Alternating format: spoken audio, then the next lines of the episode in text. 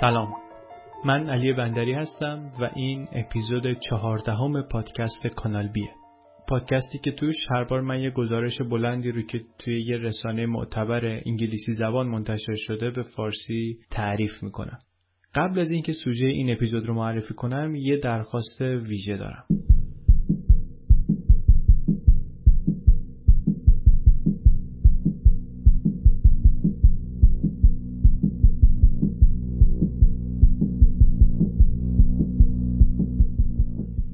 کانال بی احتیاج به کمک مالی شما داره. از همین لحظه ای که این اپیزود منتشر میشه کمپین کمک به کانال بی شروع به کار می‌کنه و ما آماده گرفتن کمک های شما هستیم. راه های مختلف کمک کردن رو و توضیح این کمپین رو توی فیسبوک و تلگرام و توییتر و اینجور جاها هم می‌ذاریم که در دسترس همه باشه. الان دیگه بیشتر درباره کمپین حرف نمی‌زنیم. میریم مستقیم سر وقت برنامه این دفعه.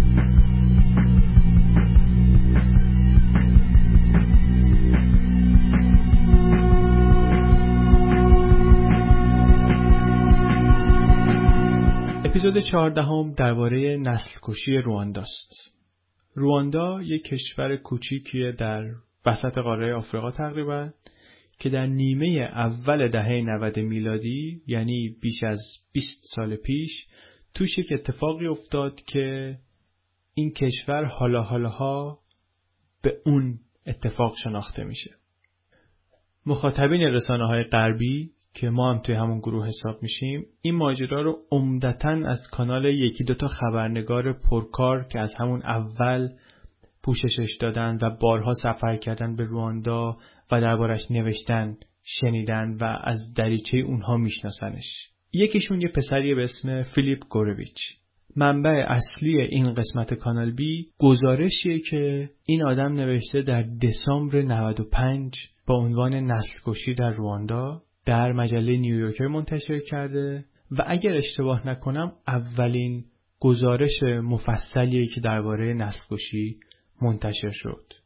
من اینو تعریف می‌کنم بعد آخرای پادکست میرم سراغ یه گزارش دیگه که مقدار جدیدتره. اینو همون موقعی که می‌خوام تعریف کنم معرفیش می‌کنم که قصتش چیه و کی نوشته و کجا چاپ شده و اینها.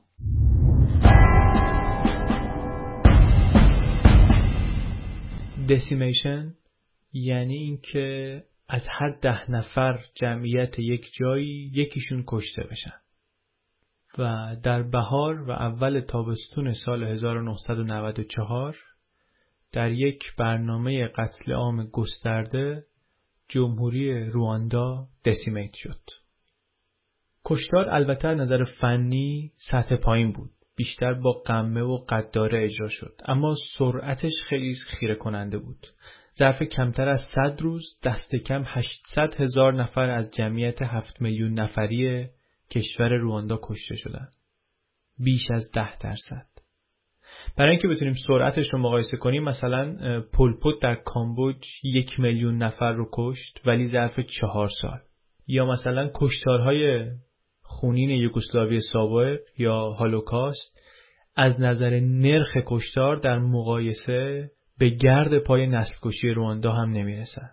در رواندا یک اکثریتی بودن از قبیله هوتو و یک اقلیتی از قبیله توتسی. این هوتوهای اکثریت از اوایل آوریل سال 94 شروع کردن به کشتن توتسی ها و یک ماه بعد می‌گفتن که توی رواندا پیدا کردن توتسی مرده از زندش راحت تر شده بود. این ماجرا تا ماه جولای ادامه داشت تا اینکه اون موقع یه ارتش یاغی آمد رواندا رو اشغال کرد و کشتار متوقف شد. اکتبر همون سال سازمان ملل قتل عام و extermination هماهنگ و برنامه ریزی شده و سیستماتیک و methodical به دست این هوتوها رو نسل کشی اعلام کرد.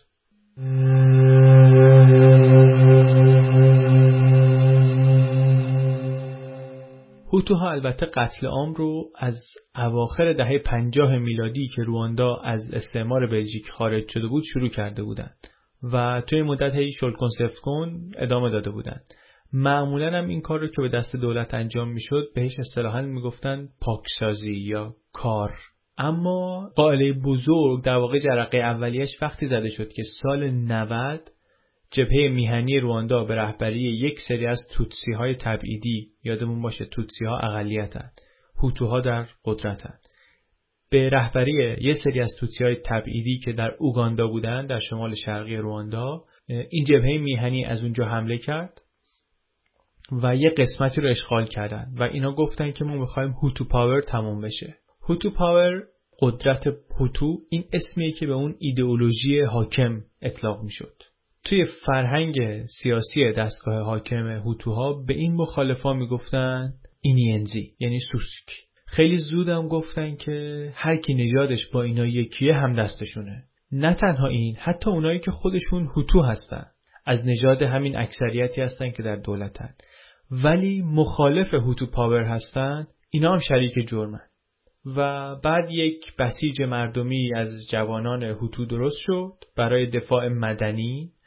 و قتل عام توتسی ها و ترور رهبرای توتسی ها کم کم سرعت گرفت.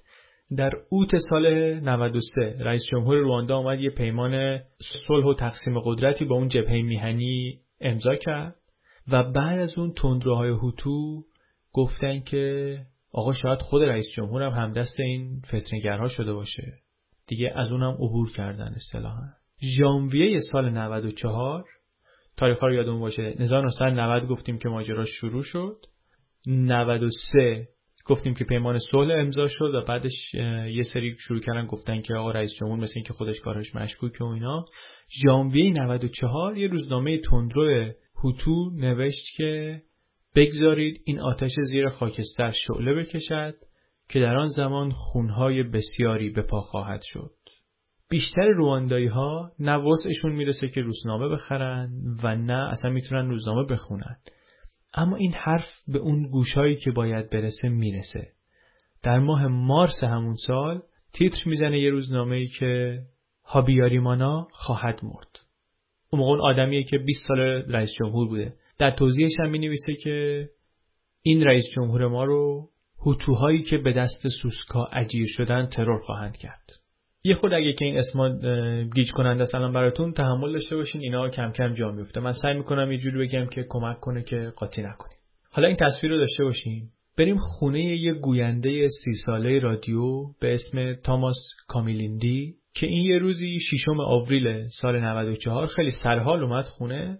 بعد از ده سال کار کردن در اعتراض به اینکه همه برنامه های تلویزیون تو رادیو دولتی خیلی جانبدارانه است از کارش استعفا داده تولدش هم هست امروز.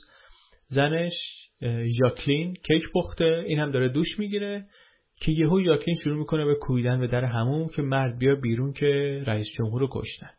آقای رئیس جمهور داشته توی هواپیما از دارالسلام تانزانیا برمیگشته که به هواپیماش شلیک می‌کنن و از قرار معلوم کسی زنده نمیمونه. تاماس میاد بیرون سریع در قفل می‌کنه. قبلا به گوشش چیزایی رسیده بود که دوروبری های افراطی رئیس جمهور دارن یه برنامه کشتار جمعی آماده می‌کنن و حتی یه لیستی از مخالفین هوتو یعنی هم نژاد خودشون هم آماده شده که اینا آدمایی که قرار موج اول کلکشون کنده بشه. اما هیچ حدسش رو نزده بود که این موج ممکنه به خود هابیاریمانا هم رحم نکنه به جمهور هم رحم نکنه و قربانی این نقشه بکنتش. بعد فکر کرد که اگه اینم در امان نیست پس کی در امانه؟ از خونه بیرون نیامد فرداش رادیو اعلام کرد که مسئول این ترور جبهه میهنی روانداست. همون گفتیم گروه شورشی گروه نظامی که از توتسی ها بودند و در تبعید شکل گرفته بودند در واقع این قدرت نظامی خرابکاری بود که دولت همه چی مینداخت گردن اینا تاماس البته باور نمی‌کرد اگر آدمی بود که قرار بود اینجور چیزا رو باور کنه همین خبر خودش داشت می‌خوند تو رادیو پشت میکروفون یه هفته ای از خونه بیرون نرفت و فقط تلفنی از اطراف و اکناف کشور خبر جمع می‌کرد و واسه یه رادیو فرانسوی مخابره می‌کرد Roadblocks were set up everywhere. Oppositional Hutus were also killed.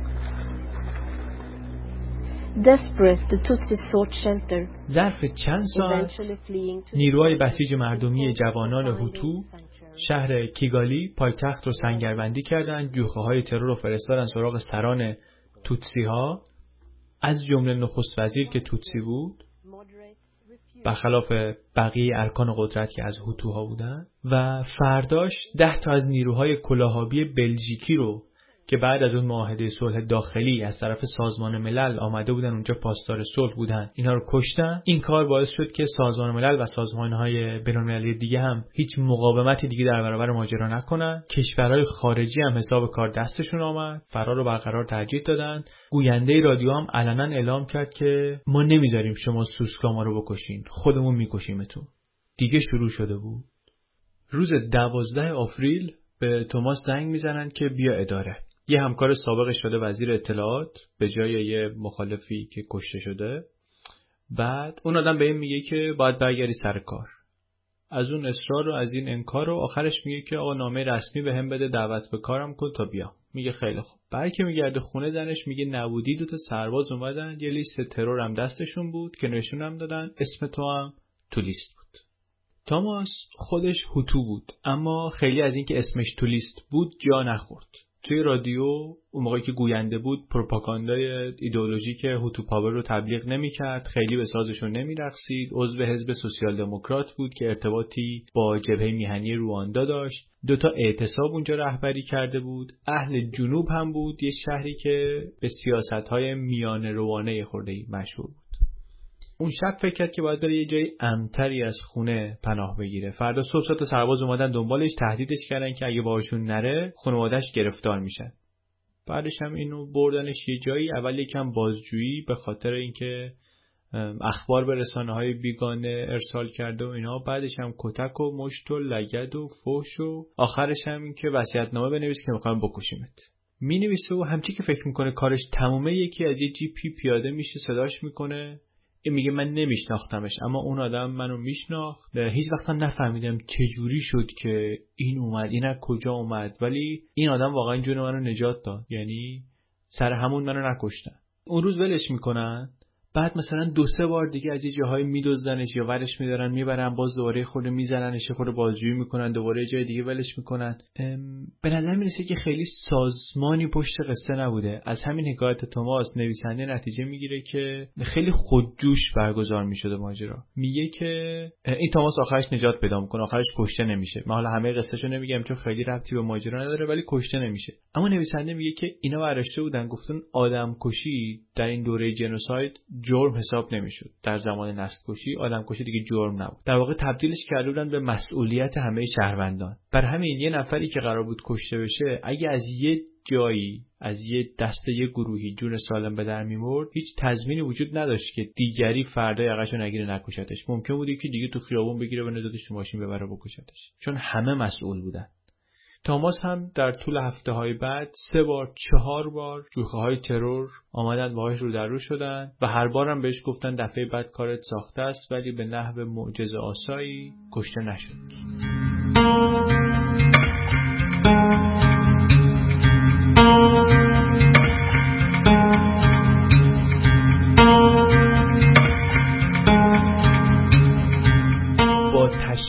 رهبران سیاسی و قومی هوتو آدمکشی در سراسر کشور راه افتاد.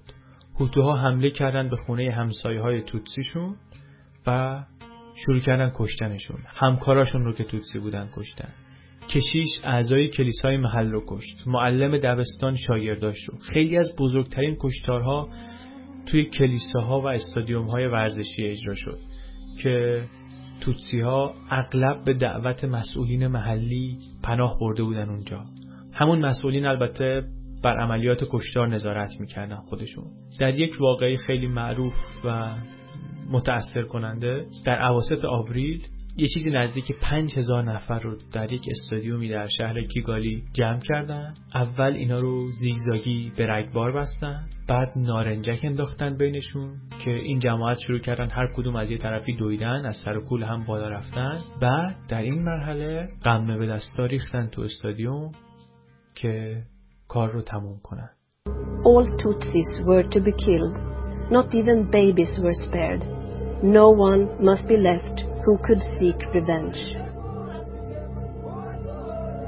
During the three-month genocide, the church supported the regime. Rwanda's Catholic bishops wrote a document promising to obey and support the new در president. سرتاسر کشور این سلاخی با تجاوزهای دست جمعی و قارت هم همراه بود. برای خوشگذرونی این گروه های کشدار در فاصله بین عملیاتشون بین شهرهای مختلف مواد مخدر و بنانا بیر نوشیدنی الکلی موزی مهیا بود. زندانی هایی که از نژاد هوتو بودن رو اعزام می‌کردن که جسدها رو جمع کنن یکی از اعلان های رادیو از مردم می‌خواست که مراقب این اعما و احشا و دلروده بیرون ریخته آدمهایی که کشته شدن زنهای حامله‌ای که کشته شدن باشن به عنوان تشویق دارایی های توتسی از قبل تقسیم شده بود. مبل، رادیو، بز، گاو و اگر دختر جوانی بود برای تجاوز. یه خانومی عضو شورای شهر یکی از مناطق کیگالی گفته بود که خودش هوتو بود. گفته بود که برای هر سر بریده یه چیزی معادل سی سنت میده. کاری که اصطلاحا اون موقع بهش می‌گفتن کلم فروشی نویسنده میگه من یه سال بعد از این ماجرا رفتم رواندا برای اولین بار. و می‌خواستم ببینم که کشور بعد از یه همچین چیزی چطوری باهاش کنار میاد چطوری پیش میره. یک چیزی که می‌گفت مشهوده اینه که چیزی که اینجا از دست رفته فقط کشته شده ها نیستن. قتل عام که شروع شد جبهه میهنی رواندا هم جنگش رو از سر گرفت و بعد دو میلیون هوتو که به فرمان رهبران سیاسی و مجریهای رادیو توتسی ها رو کشته بودن فرار کردند و به تبعید رفتن. دو میلیون نفر سریع ترین هجرت جمعی تاریخ مدرن. در یک روز میگن دیویست و پنجاه هزار نفر از یک پل گذشتن خودشون رسوندن به تانزانیا. یک میلیون نفر در یک هفته رفتن به زعیر. این یعنی خالی کردن میدون کاری بود که نهایتا پیروزی جبهه میهنی رو ممکن کرد. البته این پیروزی نمی‌تونست کامل بشه به خاطر اینکه این صدها هزار نفر آواره که به همسایه ها پناه برده بودن رفته بودن کشورهای همسایه همون طرف مرز کمپاشون رو برپا کردند و با هر چی دستشون بود خودشون رو مسلح کردند و آماده شدن. یه وضعیت غریبی شده بود. هم حضورشون اونجا و هم غیبتشون از کشور. به این نیروهای پیروز به توتسی های پیروز شده که مستقر شده بودن یادآوری می‌کرد که این بازی هنوز تموم نشده. ولی توتسی ها که حالا کشور رو گرفته بودن دستشون وضعیتشون وضعیت جالبی نبود. کارخونه های چای و مزارع قهوه که منبع اصلی درآمد کشور بودن از بین رفته بودن. خطوط برق و تلفن قطع بود. سیستم آبرسانی مختل بود. خیلی جاها اصلا توی کانال ها و مسیرهای آب جنازه گیر کرده بود. نویسنده میگه من که تو رواندا بودم قبرهای دست جمعی رو می‌دیدم که یک سال و نیم بعد از تموم شدن نسل کشی هنوز پیدا میشن. آدمهایی رو می‌دیدم که آثار و زخمها روی بدنشون روی صورتشون هست. اینا رو می‌دیدم ولی اینا برام نشونه نسل کشی نبود. اینا نشونه جنگ بود. اونی که اینو تبدیل می‌کرد به اون چیزی که واقعا بود داستانهایی بود که این آدمها داشتن. به قول یکیشون می‌گفت تکراری ترین سوالی که همه از خودشون می‌پرسن اینه که من چرا زنده موندم؟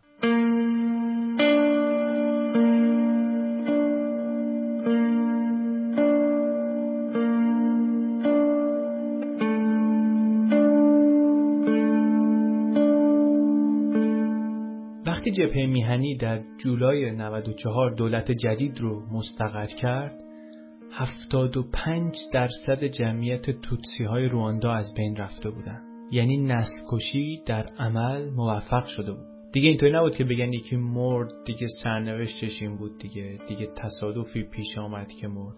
اگه کسی زنده مونده بود می‌گفتن که این سرنوشتش بود که زنده بمونه.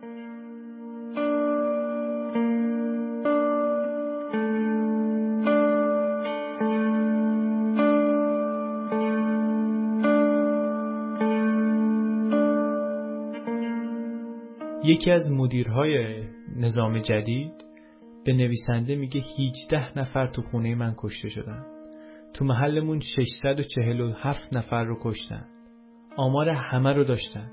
رو در خونه آدم هایی که نشون کرده بودن با قرمز می نوشتن چند تاشون کشته شدن.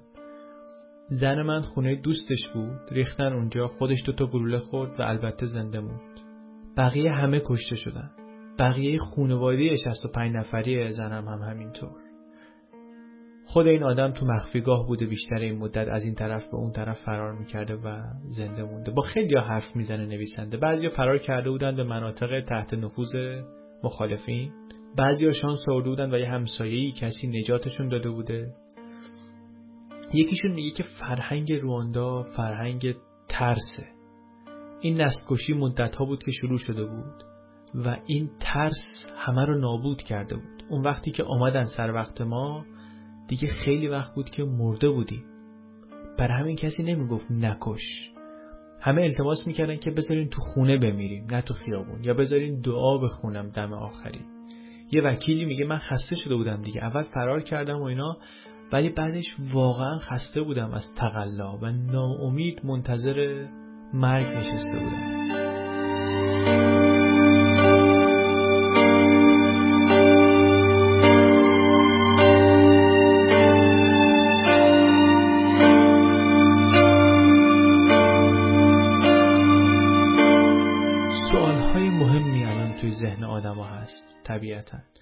مثلا اینکه چطور این همه توتسی اجازه دادن کشته بشن یا اینکه چطور این همه هوتو به خودشون اجازه دادن که اینطوری آدم بکشن.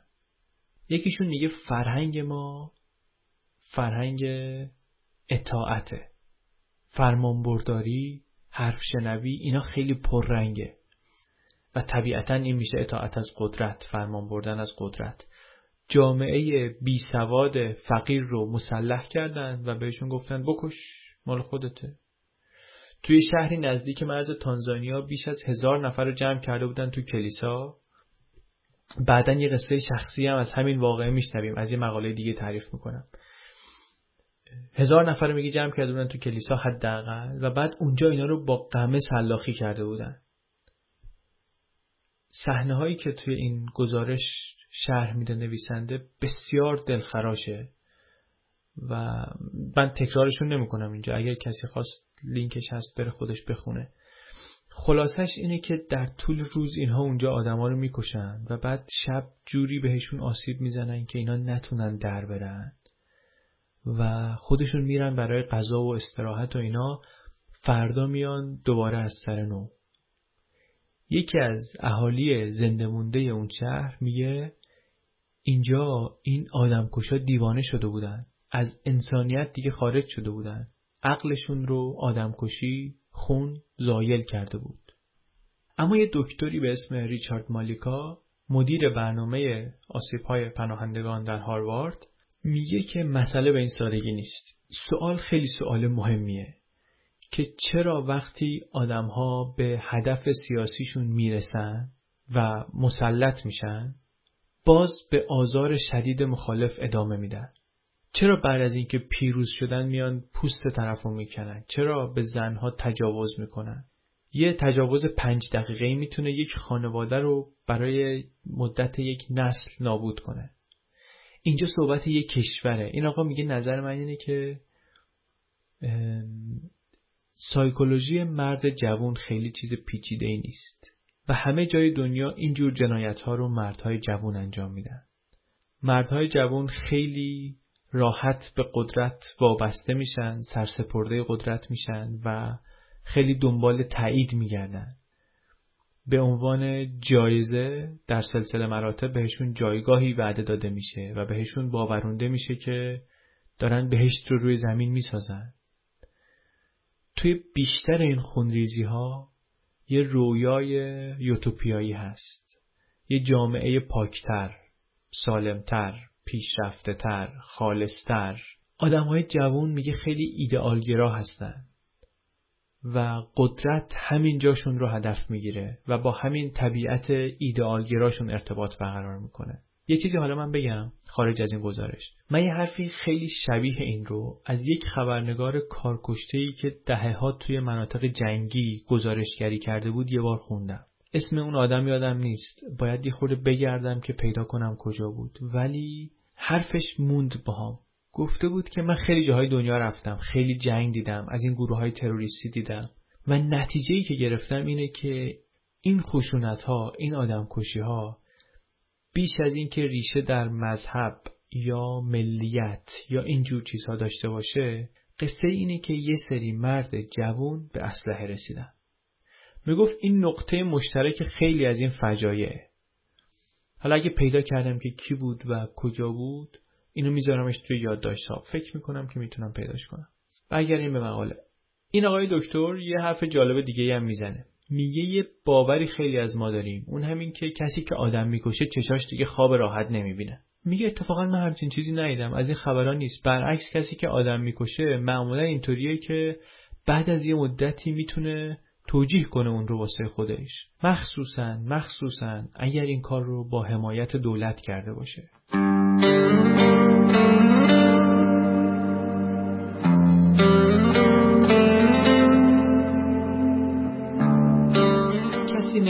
چند نفر رواندایی لازم بودن که بتونن نزدیک به یک میلیون نفر از هموطنانشون رو قصابی کنن هیچکس نمی‌تونسته پیش بینی کنه که برای اجرای چنین برنامه چند نفر لازم خواهد بود. مردم خودشون سلاح این کار بودند و این یعنی که همه جمعیت هوتو باید فراخونده می شدن که کل جامعه توتسی رو بکشه. این تاکتیک به جز برتری واضح عددی که با خودش میاره این مزیت رو هم داره که مسئولیت رو حذف می‌کنه. اگر همه شریک جرم باشن دیگه جرم معنی خاصی نداره. یه مقام دولتی سابق که الان وزیر دادگستری دولت در تبعید روانداست الان که میگم یادمون باشه داریم صحبت همون یه سال بعد از ماجرا رو می‌کنیم. این مقاله که من دارم تعریف می‌کنم 1995 نوشته و منتشر شده. یعنی با این گزارشه که دنیا فهمید تو رواندا چه اتفاقی افتاده. میگه که یه مقام دولتی سابق که در زمان نسل در قدرت بوده. الان وزیر دادگستری دولت در تبعید روانداست که اینا اونور مرز درست کردن. میگه که این وضعیت وضعیت جنگی بود. توی جنگ شما نمی‌تونی بیطرف باشی. یا از کشورت دفاع می‌کنی یا با مهاجمین به کشورت همدستی.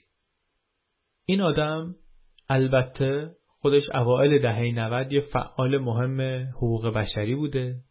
سال 92 حتی توی یه دوره کوتاهی که وزیر دادگستری شده بود دستور دستگیری یکی از ایدئولوگ های رو داده بود که اون آدم تو سخنرانیش گفته بود که باید پاکسازی کنیم توتسیا رو پاکسازی نژادی کنیم و این حرفا گفته بود بگیرنش. ولی به هر حال نسکشی شد و بعد از نسکشی این فرار کرد به زعیر. و اونجا توی دولت در تبعید پست وزارتی داره الان. توی مصاحبهش با نویسنده میگه که این یه جنگ معمولی نبود. یه جوری بود که دشمن همه جا بود. این نسل کشی رو هم که سازمان ملل میگه من قبول ندارم. یه جنایتی اتفاق افتاده. قتل عامهایی شده که مصداق جنایات جنگیه یا جنایت علیه بشریته. اما نسل کشی نیست. توتسی ها به خاطر توتسی بودنشون کشته نشدن. گناهشون همدستی با جبهه میهنی بوده. اینا در جنگ کشته شدن. بعد خودش میگه البته 99 درصد توتسی ها عضو جبهه میهنی بودن. یعنی دیگه فرقی بین نجات و مرام سیاسی وجود نداشت. نویسنده میگه ازش پرسیدم که حتی زنها و بچه ها میگه ببین وقتی آلمان حمله کرد به فرانسه فرانسوی ها فهمیدن که همه آلمان داره با فرانسه میجنگه. همه آلمان دشمنه. آلمان ها هم زنها و بچه ها رو میکشتن. پس فرانسه هم می‌کشه. چون جنگه. همه آلمان با همه فرانسه. این آدم اسمش هم توی لیست کسانی هست که در نسل در مستر قدرت بودن و باید برن دادگاه. درباره دادگاه خودش میگه که میگه اینایی که توی اون لیستن حتی اگه ببرنشون دادگاه بین المللی و حتی اگه محکوم هم بشن اینا قهرمان خواهند بود. به خاطر اینکه جون ملتمون رو نجات دادن. اگه به خاطر اینها نبود ما الان همه مرده بودیم. حالا یه خورده نگاه کنیم به پیشینه تاریخی رواندا و این دوتا قبیله. این دوتا قبیله یا نژاد از گروه های انسانی اولیه‌ای هستند که ساکن رواندا شدن. اما بعدا در قرنهای متمادی اینا چنان در هم آمیختن با ازدواج و یکی شدن زبان و در هم آمیختگی نژادی که نسل بعدی توتسی می‌تونه هوتو باشه و برعکس. برای همین متخصصین میگن که واقعا نمیشه این دوتا رو دوتا ethnic group مجزا دونست. دوتا گروه نژادی مجزا دونست.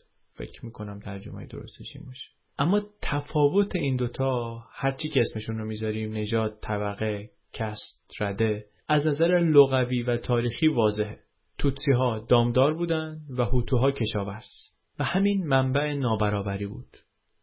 دام دارایی ارزشمندتریه تا محصول. برای همین اسم توتسی کم کم مترادف شد با طبقه نخبه طبقه برتر سیاسی و اقتصادی. و این ماجرا از اواخر قرن 19 شدت گرفت. و دیگه کم کم اون معنای سیاسی اقتصادیش به اون مفهوم نژادی اولیش غلبه کرد. حالا جالبه که البته الان میگن ویژگی های ظاهری اینا هم یکم هم فرق می‌کنه. یعنی البته استثنا هست اما به طور معمول هوتوها پوستشون تیره تره لبهای برجسته تر دارن چونه مستطیلی دماغ توپل صورت گرد ولی توتسی ها که چوپان بودن که دامدار بودن مرفه تر بودن اونایی که صورتاشون کشیده تر دماغشون باریک لبشون نازک چونشون کوچیکتره. خیلی البته میگن این چیزا مبنایی نداره و استثناء بیشمارن. اما همین چیز احتمالا بی مبنا می‌تونست فرق بین مرگ و زندگی باشه توی دوره نسل کشی یه نکته خیلی مهمه دیگه اینه که اروپایی هایی که آخر قرن 19 هم پاشون باز شد به رواندا تصویری که از جامعه اونجا دادن شبیه همین کلیشه هاست. یعنی آدمهایی با ویژگی های ظاهری که واسه توتسی ها گفتیم رو اینا کشیدن توی نقاشی ها و گفتن که اینا دارن حکومت می‌کنن فرمان روی می‌کنن برای آدمهایی با پوست تیره تر که عموما دارن موز میکارن و کشاورزن. بعدش فکر کرده بودن که اینجا طبیعتش اینطوریه دیگه همینه که هست. استعمار در رواندا با آلمانا شروع شد. اول اونا آمدن و اونا بودن که توتسی ها رو حاکم کردن به هوتوها. اون طبقه ای که گفتیم نخبه تر بودن رو از نظر اقتصادی. بعد از جنگ اول بعد از جنگ جهانی اول که بلژیکیا آمدن جای آلمان ها به کمک کلیسای کاتولیک اینا بقایای ساختار مستقل این هوتوها رو هم از هم پاشوندن. بعد بلژیکی های ماجرا رو تشدید کردن. به شکل خیلی خطرناکی. و گفتن باید واسه همه اهالی کشور کارت شناسایی صادر کنیم که توی اون کارت نوشتن که طرف هوتو یا توتسی. و اینطوری اینا عملا سازماندهی نظام آپارتاید رو امکان پذیر کردن. و دیگه توتسی شدن برای هوتوها غیر ممکن شد. بعد کم کم به تشویق و تحریک استعمارگرای اروپایی توتسی های افراتی از اون حالت خود برتربینی و خود بینی کم کم وارد هیته نجات پرستی شدن. طبیعتا همزمان بازتاب این حس در طرف مقابلم شکل گرفت. همینطوری که صداهای استقلال طلبی در آفریقا بلند می‌شد هوتو پاور هم شد صدای مبارزه با ظلم و استقلال طلبی در رواندا. سال 1959 که اوضاع به هم میریخت و خشن می‌شد بلژیکیا که خودشون داشتن می‌رفتن بیرون شروع کردن حالا از هوتوها حمایت کردن. برعکس کاری که تا اون موقع می‌کردن. بعد از رفتن استعمارگرها اتفاقی افتاد در رواندا که توی بقیه کشورهای مشابه هم شبیهش رو دیدیم.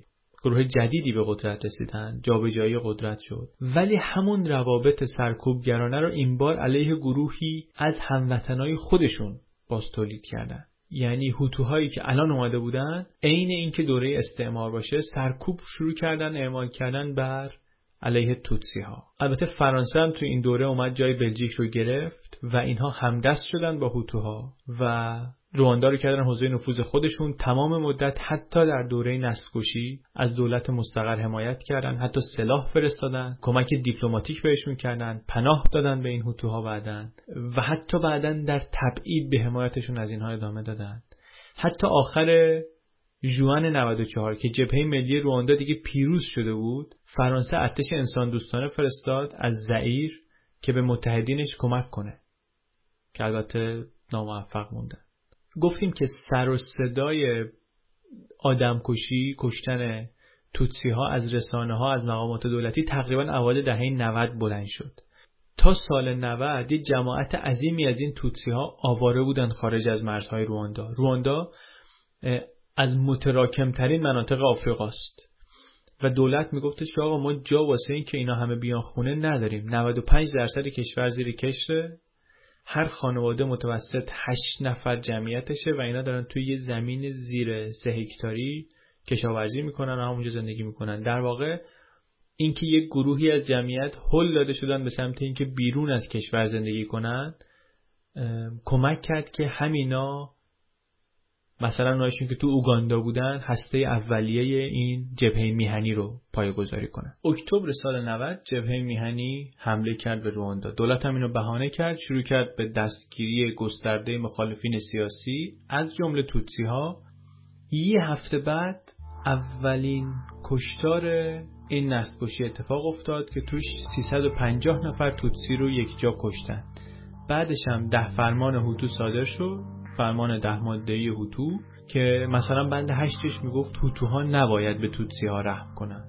رئیس جمهور هم یه سخنرانی کرد که ما همه مسئولیم که این این پلیدی ها رو پاک کنیم. تک تکمون مسئولیم. یه اشاره هم به یه افسانه هایی کرد که می‌گفت توتسی های اولیه از اتیوپی مهاجرت کردن به رواندا و گفت اینا رو باید ریخت تو رودخونه برشون گردون همون جایی که ازش اومدن.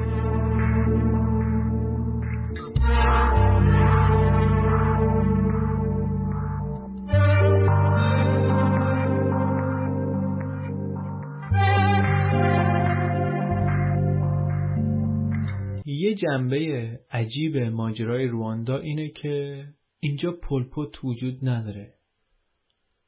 توی تشکیلات مافیایی که حالا خیلی جالبه هر گزارشی که من اخیرا توی کانال بی تعریف کردم یه اشاره داره به تشکیلات مافیایی می‌کنه. تو تشکیلات مافیایی میگن کسی که خودش رو وقف گنگ می‌کنه دیگه به خودش تعلق نداره.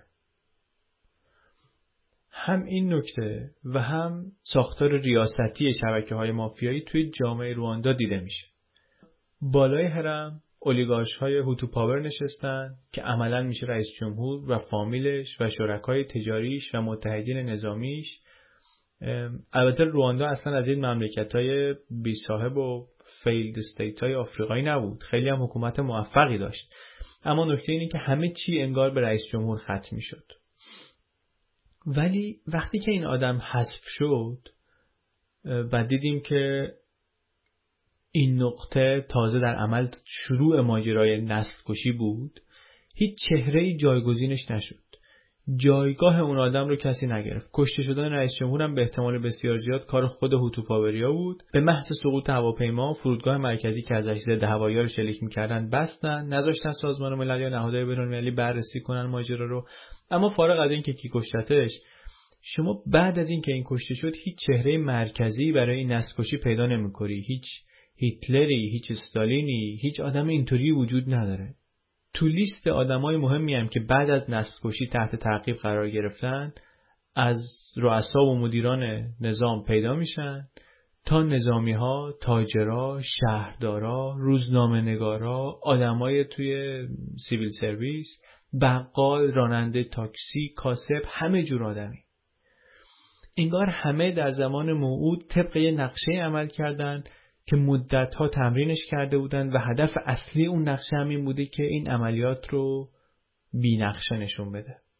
پنج هفته بعد از کشته شدن رئیس جمهور یکی از بزرگان مذهبی هم گفتش که بله من خواب نما شدم حضرت مریم به هم گفت که آقا با من تو بهشته و این کافی بود که دیگه جامعه مذهبی و کاتولیک این رو یک سندی بگیرن بر اینکه رئیس جمهور رو توتسی ها کشتن از جمله کسایی که نویسنده میری می‌بینه کسی که بعد از این آقا رئیس جمهور شد الان هم در زعیر رئیس دولت تبعیده.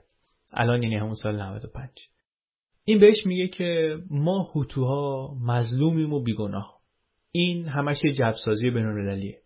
بعد اشاره می‌کنه به یه سفری که خودش داشت به شهر خودش دو هفته بعد از رئیس جمهور شدن. توی اون شهر قصه اینه که حاکم محلی دلش با این نسل نبود. برای همین مردم هم چند روز اول کاری به کار توتسی ها نداشتن. حتی توتسی ها از شهرهای دیگه پناه آوردن اینجا. بعد این آقا رفت اونجا یه سخنرانی کرد که ای مردم به پا خیزید و فلان. بعدم نیروهای شبه نظامی رو آوردن با اتوبوس و سلاح و ابزار کار ریختن تو شهر. اون مقام محلی رو هم که به توتسی ها پناه داده بود برکنار کردن. و ظرف دو یا سه هفته پنجا و پنج هزار نفر رو تو اون شهر کشتن.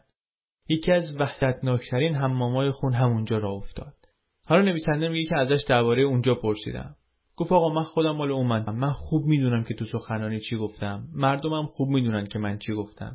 اگر مقامات محلی میگن به دستور من کشتن بیجا کردن. چون خودشون باید مسئول منطقه خودشون میبودن. اگر هم سر خود قتل عام کردن بازم کار غلطی کردن. به خاطر اینکه قتل عام کار بدی و اینا. یارو میگه بهش گفتم که آقا فرزن که همینطور که شما میگی شما رئیس جمهور بودی پزشک بودی و دیدی که اینا دارن می‌کشن چرا برخورد نکردی؟ میگه که جواب این سوال رو حالا اگه لازم شد در دادگاه خواهم داد No one from the Christian Democratic International has been charged. Several priests and nuns have been convicted. این گزارش گفتیم سال 95 نوشته شده وقتی که وقایع نسل‌کشی هنوز تازه هستند. من اشاره به اتفاقات بعدی نمی کنم که روند روایت به هم نخوره همون گزارشی که همون موقع چاپ شده همون الان برای شما تعریف می‌کنم اینجا کسی اگه دوست داشته باشه می‌تونه بره بخونه. بسیار بسیار مطلب درباره دستکشی رواندا هست تو اینترنت. خود صفحه ویکیپدیاش غنیه. کلی مستند ساخته شده دربارهش فیلم های خوب کتاب های خوب نوشته شده. من فقط حالا این گزارش رو در واقع تعریف می‌کنم. نویسنده میگه تنز ماجرا اینجاست که این نسل نهایتا چیزی بود که توتسی ها رو به قدرت رسوند. چیزی که تصورش رو هم نمی‌کردن قبلا آمادگیش رو هم نداشتن. بعد از اینکه جبهه میهنی به قدرت رسید حدود 800 هزار نفر از توتسی های آواره برگشتن به رواندا. تقریبا برابر با همون تعدادی که کشته شده بودن. اما دشمن شکست نخورده. فقط فرار کرده و کشورم ویرانه است و خالیه و دشمنم پشت مرزاست و خیلی اوضاع شکننده است و خیلی شرایط مساعد به نظر می‌رسه که این دولت جدید هم هل داده بشه به سمت خشونت و افرادگری و انتقام و اینها. توی دولت جدیدی سری از مقامات رو دوباره از هوتوها گذاشتن. اما مثلا یه کار خیلی مهمی که کردن اینه که اون کارتای شناسایی رو که توی دوران نسل بلیت مرگ شده بود باطل کردن. همون وقتی که نویسنده اونجاست میگه 60 هزار نفر رو زندانی کردن به جرم مشارکت در نسل کشی 60 هزار نفر. میگه به یکی از این مقامات گفتم که آقا مثلا این همه آدم دستگیر کردین رو این همه آدم ریختی تو زندان اینا چه خبره؟ میگه گفتش که ببین اگه یک میلیون نفر اینجا کشته شدن کی اینا رو کشته؟ گفتم خب خیلی ها کشتن اینا رو دیگه. خیلی آدما دخیل بودن تو این کار. گفت شما تا کسی رو دیدی که بگی آره من کشتم منم در این کشتار مشارکت کردم؟ گفتم که نه. هر کی من باهاش حرف زدم تو زندان گفته که من اصلا دخالتی نداشتم. گفت آره ما, ما برای همینه دیگه. ما بالاخره اینا رو گرفتیم. یه جامعه مسئول و اینا توی اون جامعه مسئول هستن. باید جوابگو باشن ضمن اینکه ما اینا رو بیشتر برای محافظت از جون خودشون گرفتیم. اینا که بیرون باشن مردم تیکه تیکشون می‌کنن. این حرف اینجا البته خیلی بیراه نبوده. در هفته های بعد چند تا از هوتوهای آزاد شده کشته شدن یکی رو با زن و بچهش تو خونشون آتیش زدن. یکی رو تو خیابون بهش شلیک کردن کشتن بعد انداختنش تو مزرعه موز. اینه که بعضی از این هوتوها خودشون هم میگن که تو این زندانهای کوچیک راحت تریم زندانهایی که برای مثلا 750 نفر ساخته شده الان 6000 نفر آدم توشن. چهار زندانی در هر متر مربع. وضعیت افتضاح. آلودگی دست و پای باد کرده جای خواب نیست توالت نیست. بدترین چیزی که میشه تصور کرد. اما خیلی معلوم نیست دولت می‌خواد با اینا چیکار کنه. سیستم غذایی که تعطیل پول نیست قاضی نیست وکیل نیست یا مردن همه یا زندانی هن. بعدم نمیشه که 60 هزار تا دادگاه قتل برگزار کرد که اصلا همچین کاری اجراش خیلی سنگینه. به لحاظ سیاسی هم تازه کار درستی نیست. هرچند که ممکنه عدالت باشه جاست باشه. این مقام دولتی به نویسنده میگه که ببین اینجا نسل اتفاق افتاده. پاسخش هم اینه که عدالت اجرا بشه. رواندا هم مجازات اعدام داره. یعنی اینکه یعنی ما داریم درباره کشته شدن ده ها هزار نفر آدم دیگه حرف می‌زنیم. که واقعا صلاح این جامعه نیست. راهی که این دولت پیدا کرده برای فرار از این مخمسه اینه که میگه این نسل‌کشی رو یه مغزهای متفکری طرحریزی کردن و یه سری برده انجام دادن. یعنی میاد عامل رو از عامل جدا می‌کنه. میگه هیچ کدوم بیگناه نیستن. اما اگه جرم سیاسیه و می‌خوایم که مجازاتش هم اهداف سیاسی رو برآورده کنه این مجازات باید حساب مغزهای جانی رو از عمله ظلم جدا کنه. بعد میگه تو این نظام رعیتی کشاورزی روستاهای ما کسی که یه دزدی می‌کنه جرمی می‌کنه رو میارنش جلوی همه. بعد اون یه جریمه ای میده اعتراف می‌کنه معذرت خواهی می‌کنه یه جریمه ای میده مثلا یه مقدار نمک میده تنبیه میشه میره پیکارش بعد خود صحبت می‌کنه اونی که کشتن قاتل مثلا جبران نمی‌کنه چیزی رو این ترس و خشمه که خالی میشه. اما جریمه می‌تونه جبران کنه. مثلا اینکه جریمه بشن که مدت مجانی برای دولت کار کنن. دولت هم به نیروی کار احتیاج داره. این طرز فکر شباهت زیادی به دیناتیفیکیشن در آلمان داره بعد از جنگ.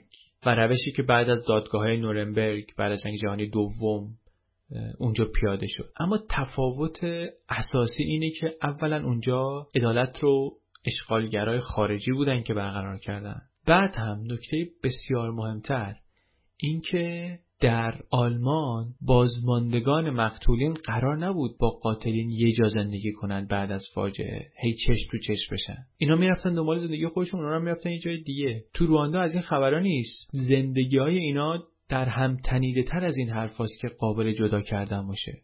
اینی که وضع جامعه رواندا رو بعد از نستکشی بسیار پیچیده می‌کنه. دولت بعد از سازمان ملل و از شورای امنیت خواست که کمک کنن که این فراری ها رو بگیرن. و بیارن دادگاهی کنن. شورای امنیت هم اون موقع داشت با جنایات جنگی یوگسلاوی سر و کله می‌زد یوگسلاوی سابق. توی بیانیه هایی که اونجا داده بود زیر یوگسلاوی همه جای رواندا هم اضافه کرد. یعنی مثلا خیلی قضیه اینا رو جدی نگرفت. بعدش هم دادگاه بین المللی خیلی اینا رو راضی نمی‌کرد. به قول یکیشون می‌گفت اولا که اون دادگاه نمی‌تونه حکم اعدام بده پس به درد نمی‌خوره. بعدش هم که اینا مثلا می‌خوان اگه محکوم شد طرف تو دادگاه می‌خوان مجازاتش کنن بره در سوئد زندانی بشه. اونجا با تلویزیون و وسایل رفاهی و تشکیلات. این که عدالت نیست. این با تصور ما از عدالت خیلی فرق داره. برای همین اینا گفتن ما می‌خوایم این دادگاه بین المللی که می‌خواد برگزار بشه به احترام رواندا مجازات اعدام رو اضافه کنه. سازمان ملل برگشت گفت ما که این کار نمی‌کنیم به شما پیشنهاد می‌کنیم مجازات اعدام رو از قوانین خودتون هم حذف کنیم. که اینا گفتن آقا این مثلی که به ما فوش بدی یعنی چی؟ خیلی پیشنهاد تلخیه. یه نسل کشی اینجا اتفاق افتاده بعد ما می‌خوایم دادگاه که برگزار کنیم میگی که اعدام رو حذف کن اصلا شما می‌فهمی چی داری میگی؟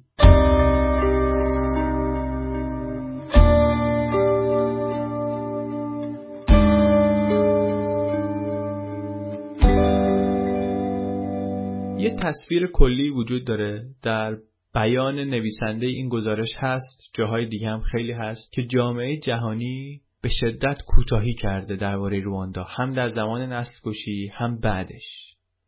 وقتی که نسل کشی در جریان بود دولت کلینتون در آمریکا به مقامات رسمی دستور داده بود که هر چند احتمالش هست که عمل نسلکشی روی داده باشه شما از لفظ نسلکشی برای وقایع رواندا استفاده نکنید. به نظر می‌رسه دغدغه اصلیشون این بود که یه تبعاتی داره به رسمیت شناختن نسلکشی که ما نمی‌خوایم گردن بگیریم. نیروهای سازمان ملل اونجا هم یه فرمانده کانادایی داشتن. این گفته بود که آقا 5 تا 8 هزار نیرو لازم دارم من که این قصابی رو متوقف کنم. اما در عمل شورای امنیت همون 2000 نیرویی که این بابا داشت رو هم کاهش داد به 270 نفر.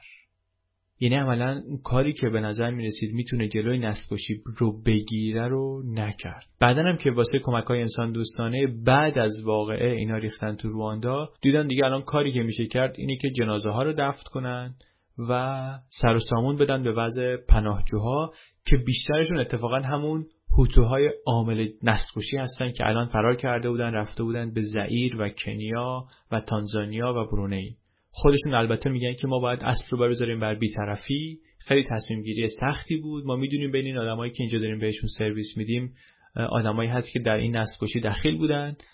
ولی سیستم ما همینه کمک های انسان دوستانه و بیطرفانه.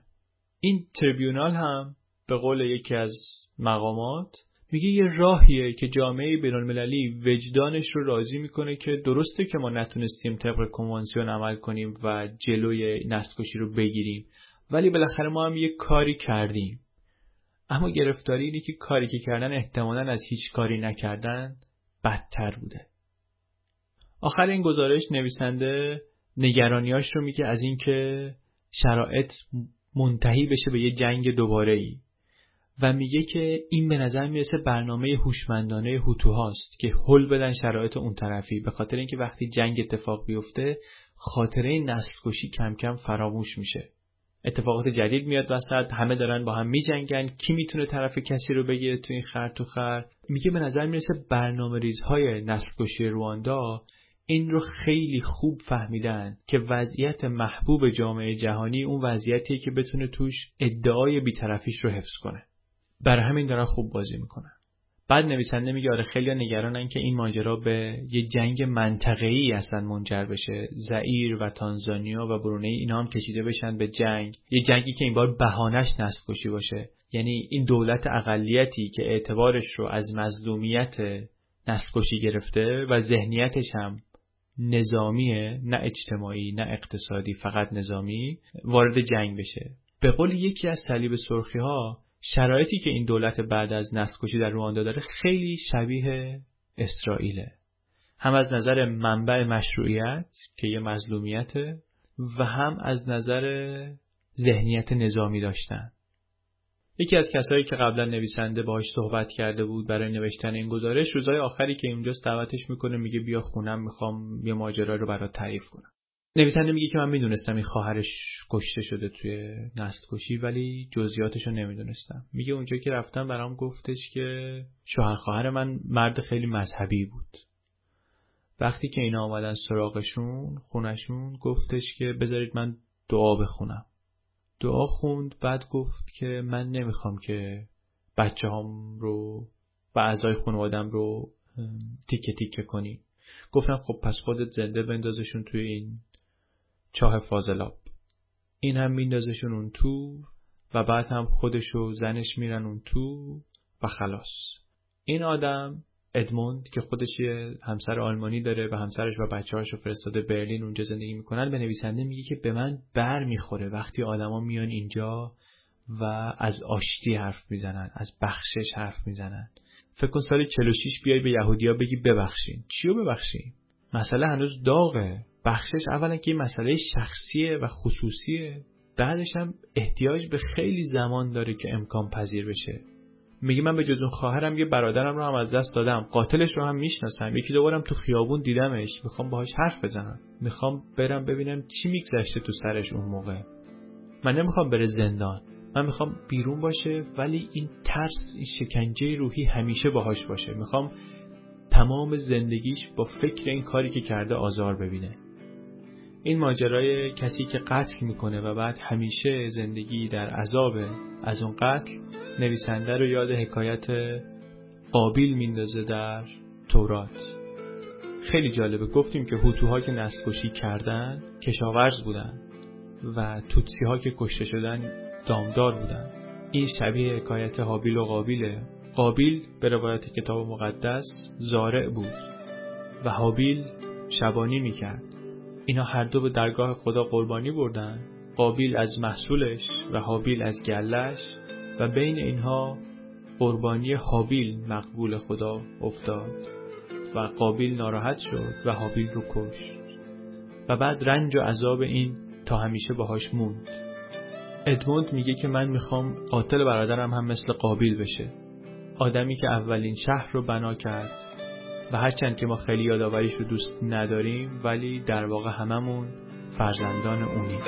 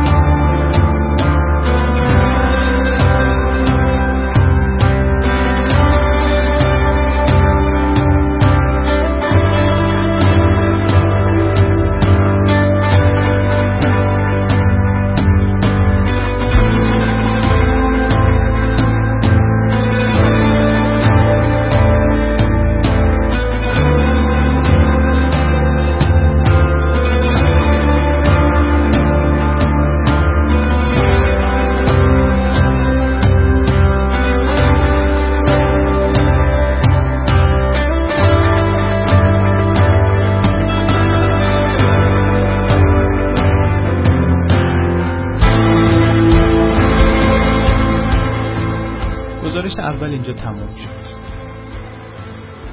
فیلیپ گورویچ که اینو نوشته بود بعدها چندین و چند یادداشت کوتاه و بلند درباره نسل‌کشی رواندا نوشت. بارها ظرف دو دهه گذشته سفر کرد به رواندا. یه گزارش خیلی جالب درباره درباره 20 سالگرد نسل‌کشی و مراسمی که در استادیوم پایتخت گرفته بودن و مراسم جالبی بود. فیلماش هم تو یوتیوب هست گزارش خوبی درباره اون نوشته. من گزارش ها رو سعی می‌کنم بعدا توی وبلاگ معرفی کنم. یه کتابی هم نوشت با عنوان طولانی مایلیم به استهزار شما برسانیم که ما فردا به اتفاق خانواده ما کشته خواهیم شد. که کتاب چند تا جایزه هم برد. نکته ای که اینجا من باید حتما بگم اینه که نسل کشی رواندا مثل خیلی دیگه از موضوعات تاریخی جنبه های بحث برانگیزی هم داره که همه کسانی که دنبالش کردن روشون هم نظر نیستن. موضوع البته موضوع جذابیه و چند تا گزارش مستند خوب که ببینیم و بخونیم. کم کم از توی اختلاف ها و تناقض هاشون یه تصویری از واقعیت برامون شکل می‌گیره. من این گزارش رو که تعریف کردم به عنوان نمونه گفتم و مقدمه که مثلا آشنا بشیم با موضوع. و البته گزارش خیلی خیلی خوبیه. منتها این گزارش نگاهش بیشتر به کلیت موضوع بود. توی این قسمت آخر پادکست یه بخش کوتاهی رو گذاشتم برای تعریف کردن یه گزارش دیگری که تازه نوشته شده دو سال پیش نوشته شده و این رفته سراغ آدمایی خود نمای نزدیک ماجراست. چهار نفر آدم رو که درگیر ماجرا بودن پیدا کرده و قصه اینها رو تعریف کرده و از خلال قصه اینها ما یه خورده درباره وضعیت این جامعه بعد از نسل کشی یه چیزهایی دستمون میاد. من البته این گزارش رو برای تعریف کردن اینجا خیلی خلاصه کردم و تعریف کردنش هم واقعا حق مطلب رو ادا نمی‌کنه چون که گزارش چند رسانه‌ایه. کلی عکس و فیلم هست که این متن گزارش در واقع لابلای اونا نوشته شده و دیدنشون با هم خیلی تجربه خوبیه. پیشنهاد من اینه که حتما برید منبع اصلی رو چک کنید. گزارش به اسم Love for My Enemies. آتاویست مجله آنلاین آتاویست منتشر کرده. گزارش با حمایت بنیاد پولیتسر تولید شده. فیلمایی که توش هست رو بعدا اون کسی که گرفته باهاش مستندی هم ساخته که حالا اونم میشه پیدا کرد. ولی همین گزارش آتاویست رو دیدنش رو واقعا پیشنهاد می‌کنم. وقتی که نسل کشی رواندا شروع شد اینوسنت کاگوره در شهر کیگالی پایتخت رواندا زندگی می‌کرد. یه جوان 24 ساله بود از قوم توتسی. در یه روستایی نه چندان دور از پایتخت بزرگ شده بود. نوجوان که بود پدرش ولشون کرده بود اینم آمده بود به شهر. اونجا اوضاعشون رو مثلا یه سر و سامونی بده. کارش این بود که شیرفروش بود. ولی تعلیم رانندگی هم داشت می‌رفت که بتونه شیفت شبا مثلا بعدا کار رانندگی هم بکنه. شروع این نسکشی رو گفتیم چطور بود. رئیس جمهور رو خود هوتوها کشتن و یه لیست تروری که از مدتها قبل آماده کرده بودن رو آوردن گرفتن دستشون و شروع کردن رفتن دنبال آدمها. در واقع چند ساعت بعد از مرگ رئیس جمهور ارازل هوتو ریختن توی خیابونا و شروع کردن به شاخوشونه کشیدن. اینوسنت همون موقع فهمید که هوا پسه و راه افتاد پیاده به سمت روستای خودشون. 35 کیلومتری پایتخت. وقتی که رسید اونجا دید که خانوادهش خونه رو خالی کردن رفتن توی کلیسا پناه گرفتن. شهردار که خودش هوتو بود قول داده بود که توتسی ها در کلیسا در امان خواهند بود. اینم اون شب رو میخوابه تو خونه و بعد فردا صبحش پا میشه میره توی مزرعه موز قایم میشه. نه روز توی اون مزرعه است تا اینکه یه دسته ای از ارازل هوتو میان همونجا پیداش می‌کنن. معلوم میشه که یه دوست بچگیش به نام ولارس که هوتو بوده آمارش رو داده و اینا رو فرستاده سر وقتش. اینا نکشتنش اما خیلی بد زدنش. طوری که این زخمها همش آثارش موند بعدن روی صورتش و بدنش. این افتان و خیزان خودش رو کشون تا شهر و تا اون کلیسا جایی که ده ها هزار نفر آدم جمع شده بودن ده ها هزار نفر آدم تو محوطه یک کلیسای روستایی بودن. خیلیشون هم دوست و فامیل همین اینوسنت بودن. دو هفته بعد از شروع نسل‌کشی در بیستم آوریل هوتوها آمدن به این شهر به این روستا. اول شهردار رو کشتن که هوتو بود ولی پناه داده بود به اینها در کلیسا. بعد ریختن تو کلیسا. پناهگاه خیلی سریع تبدیل شد به تله مرگ. با تفنگ و نارنجک و قمه و قداره در موجهای مختلف یک چیزی بین 20 تا 45 هزار نفر آدم اونجا کشته شدن. اینوسنت دوباره خیلی زخمی شد ولی یکی از آدمهای کم تعدادی بود که بین اون جنازه ها زنده موندن. درباره نرخ آدمکشی در زمان نسل‌کشی توی گزارش اولی هم که تعریف کردیم چیزی گفتیم اینجا یه حساب کتابی کرده میگه که در اوج نسل‌کشی در هر دقیقه 6 نفر کشته می‌شدن. اغلب هم به دست همسایه بعد که ماجرا تموم شد در روستاها و شهرهای کوچیک این آدما هر روز با هم چشم چشم شدن تو خیابون تو بازار سر زمین. آدمایی که تلاش کرده بودن همدیگه رو بکشن حالا باید یاد می‌گرفتن چجوری با هم زندگی کنن. حالا یکم بشنویم از ولارس دوست اینوسنت همون که گفتیم لوش داده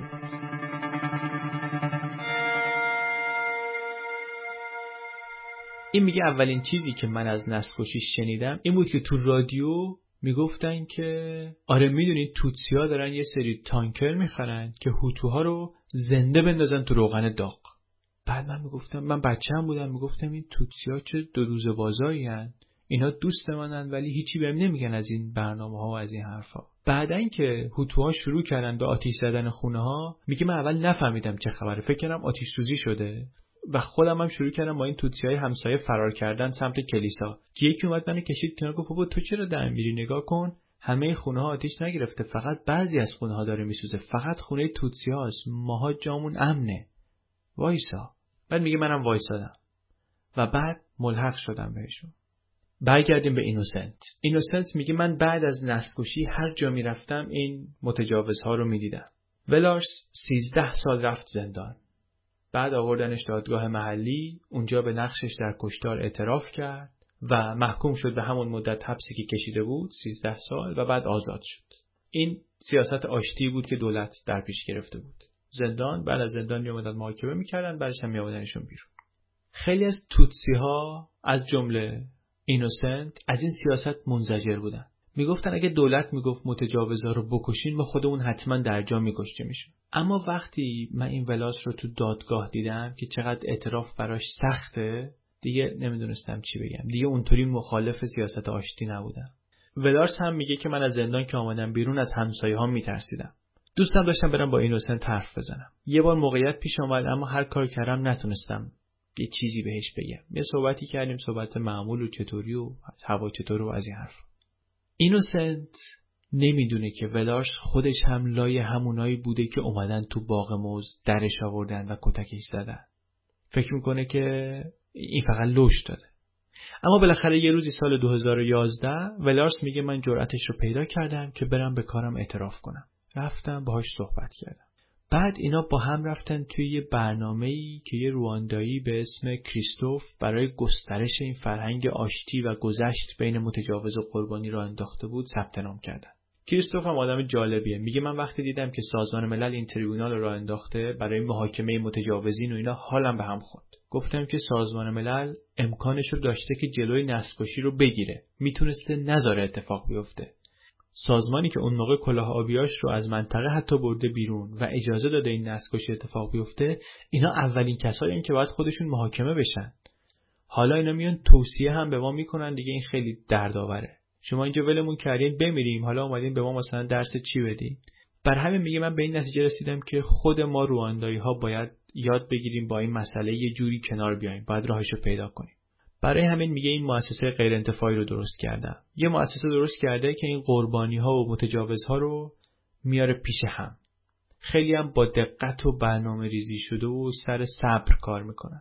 چندین جلسه برنامه ریزی می‌کنن خصوصی بعد جلوی دو نفر بعد کم کم بعد دیگه میان جلوی کارگاه جلوی همه ولارس از اینوسنت عذرخواهی می‌کنه.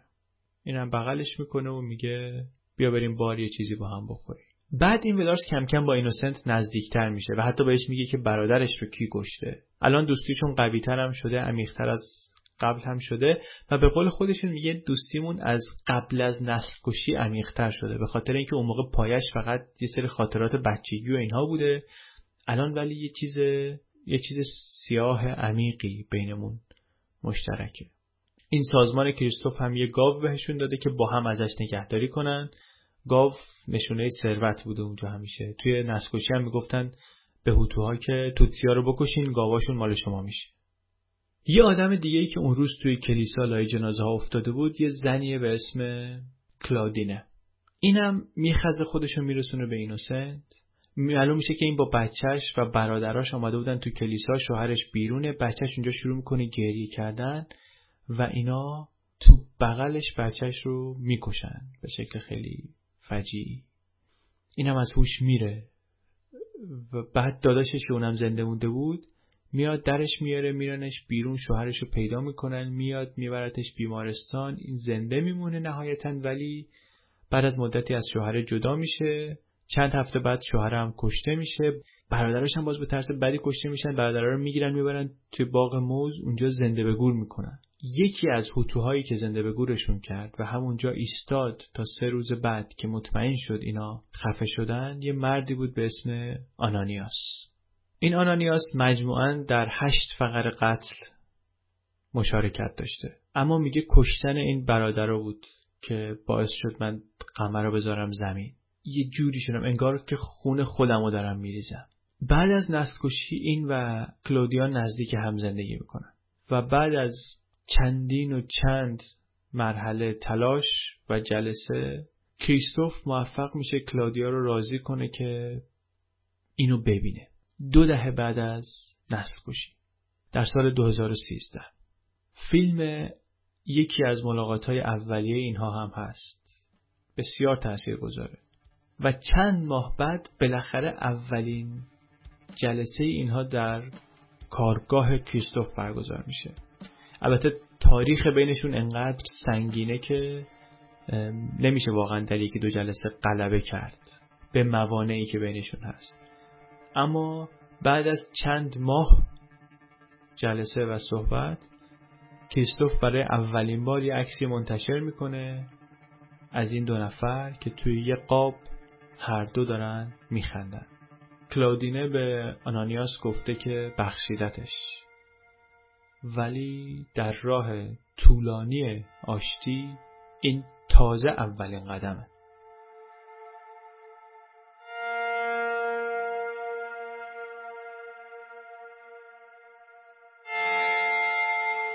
چیزی که شنیدید اپیزود چهاردهم پادکست کانال بی بود. کانال بی رو من علی بندری به کمک ناملیک تولید می‌کنه. برای اینکه در جریان آخرین اخبار سوژه های اپیزودهای قبلی کانال بی قرار بگیرین وبلاگ ما رو چک کنید یا اینکه کانال بی رو در فیسبوک یا توییتر یا تلگرام با شناسه channel b podcast دنبال کنید.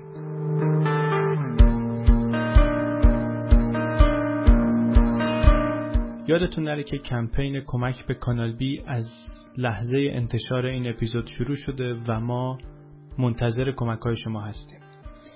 در یه سال و نیم گذشته کانال بی 20 اپیزود پادکست تولید کرده. برای اینکه بشه کانال بی رو با همین کیفیت بالا تولید کرد و کمی منظمتر منتشرش کرد من لازم دارم که از دیگران کمک بگیرم. سطح کیفی این کار یه طوریه که دیگه انجام دادنش جمع کردنش کار یه نفر نیست. نکته اینجاست که برای این کارا نمیشه روی کمک داوطلبانه و دوستانه حساب کرد. چون کمک های داوطلبانه گاهی هستن گاهی نیستن و این باعث بینظمی میشه و باعث هدر رفتن انرژی میشه و خیلی سالم نیست برای نگه داشتن پادکست. کانال بی یه پروژه بلند مدته اما برای اینکه بتونه در کمیت و در کیفیتش ثبات داشته باشه من باید بتونم یه سری از کارهاش رو بدم دست آدم های حرفه‌ای و بهشون دستمزد بدم. پولی که شما توی کمپین کمک به کانال بی میدین کمک می‌کنه که من بتونم شبیه همین برنامه هایی که تا حالا شنیدین و دوست داشتین و حتی بهترش رو بازم درست کنم. بدون اینکه خودم دیگه از این به بعد لازم باشه به جز وقتی که می‌ذارم برای تولید و اداره پادکست هزینه مستقیم دیگه ای بکنم. در واقع دارم از شما دعوت می‌کنم در درست کردن چیزی که ازش لذت می‌برین به من کمک کنید برای کمک هم اگر که با کارت بانک ایرانی پول میدین دو تا راه هست. می‌تونید مستقیم به حساب من واریز کنید شماره کارت من هست 6219 8610 1642 6784 می‌تونین هم برید به سایت donate.com دوش عدد donate.com slash channel b podcast. یا اینکه اونجا دنبال مثلا کانال بی بگردین. یه سایت ایرانی خوبیه که به آدمایی که می‌خوان crowdfunding کنن مثل همین کاری که من دارم می‌کنم کمک می‌کنه که ترتمیز و خیلی مرتب با مخاطبشون ارتباط برقرار کنن و پولا رو جمع کنن. اگر هم که کارت بانک ایرانی ندارید می‌تونید مستقیم به اکانت PayPal پادکست کانال بی پولو بریزید. paypal.me channel b podcast. میرید اونجا و می‌بینید صفحه مال خود کانال بی و پولو میریزید به حساب کانال بی. شما که کانال بی رو دوست دارین اگه امکانش براتون هست کمک کنید. روش کمک واقعا اصلا مهم نیست. هر کدوم که براتون راحت تره مبلغش هم خیلی مهم نیست. مهم اینه که من ببینم که تنها نیستم و یه دی هستن که دوست دارن تو تولید این کار به من کمک کنن که اینو با هم ببریم جلو. کانال بی با کمک شما حالا حالا ها تعریف می‌کنه. چنل بی پادکست